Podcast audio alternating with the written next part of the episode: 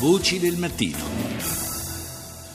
Di nuovo buongiorno da Paolo Salerno, seconda parte di Voci del Mattino. Un paio di sere fa tre detenuti romeni sono stati protagonisti della più classica delle evasioni. Hanno forzato le sbarre della loro cella nel carcere fiorentino di Solliciano e poi, usando delle lenzuola annodate fra loro, si sono calati dal muro di cinta approfittando di una zona pericolante nella quale non può passare per questo motivo neppure la ronda. I rappresentanti degli agenti denunciano da mesi le condizioni in cui versa il carcere, ma non è solo un problema di strutture.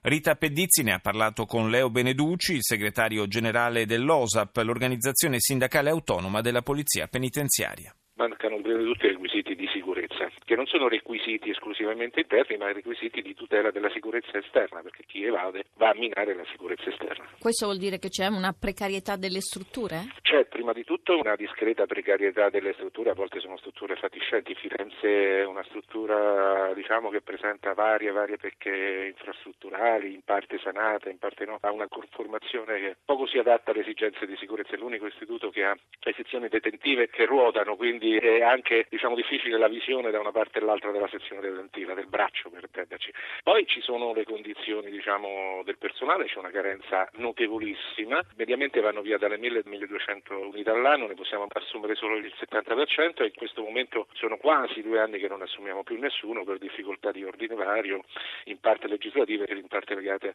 a un annullamento dei concorsi. E poi ci sono le difficoltà che sono determinate dalla gestione, che sono comunque quelle che più influenzano della popolazione detenuta, dall'assenza probabilmente di interesse per le condizioni del personale, da una valutazione politica che tende in questo momento in Italia, purtroppo devo dirlo, a privilegiare i diritti dei detenuti per carità sacrosanti piuttosto che le condizioni di servizio del personale. Basti pensare per esempio che qualche tempo fa il sottosegretario della giustizia Gennaro Migliore si è recato a Firenze Sollicciano, ha parlato con tutti tranne che col personale, quindi è un'impostazione politica che sta dando i suoi frutti negativi. Dicevo che tra l'altro non minano soltanto le condizioni interne e i rischi per il personale di polizia penitenziaria, soprattutto che è la maggioranza, oltre l'85% del personale, ma minano le condizioni di sicurezza esterne, cioè quelle della collettività nazionale, non solo per le evasioni, ma perché poi il carcere deve tendere a rieducare, a reinserire produttivamente chi ha commesso un, un reato. E questo tipo di carcere in realtà fa tutto tranne che questo. Quindi chi esce dal carcere per fine pena, e tutti più o meno escono per fine pena, esce molto spesso peggiore di quando è entrato. Ma questo diciamo per un un'impostazione sbagliata per errori gestionali gravi. Una sola osservazione, come nel Settecento in Italia, e questa potrebbe essere una discreta metafora del sistema, come nel Settecento dal carcere si scappa tuttora con le lenzuola, insomma.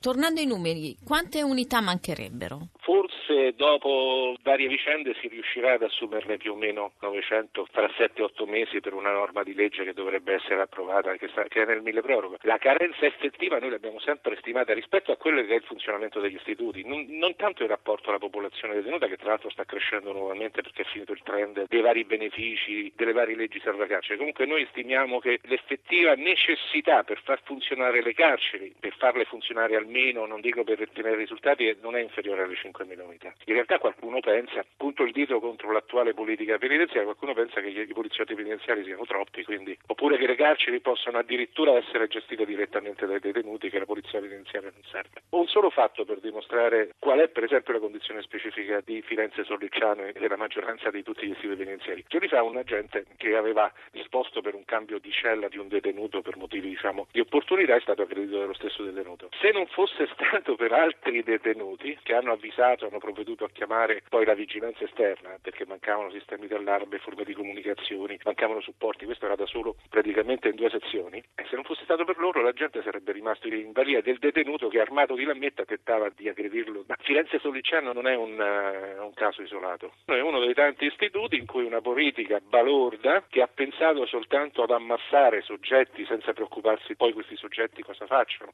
e soprattutto ha pensato soltanto che in fondo il lavoro duro lo facevano i poliziotti e per tutto il resto bastavano le dichiarazioni di principio, le affermazioni e così via. Diciamo questi sono gli effetti. Però ho detto non è soltanto un problema di sicurezza del personale che in questo momento è grave, riceve insulti, riceve percosse e molto spesso riceve così a titolo non so quanto motivato procedimenti disciplinari, ma è un problema di sicurezza esterna, perché questi soggetti prima o poi dal carcere escono.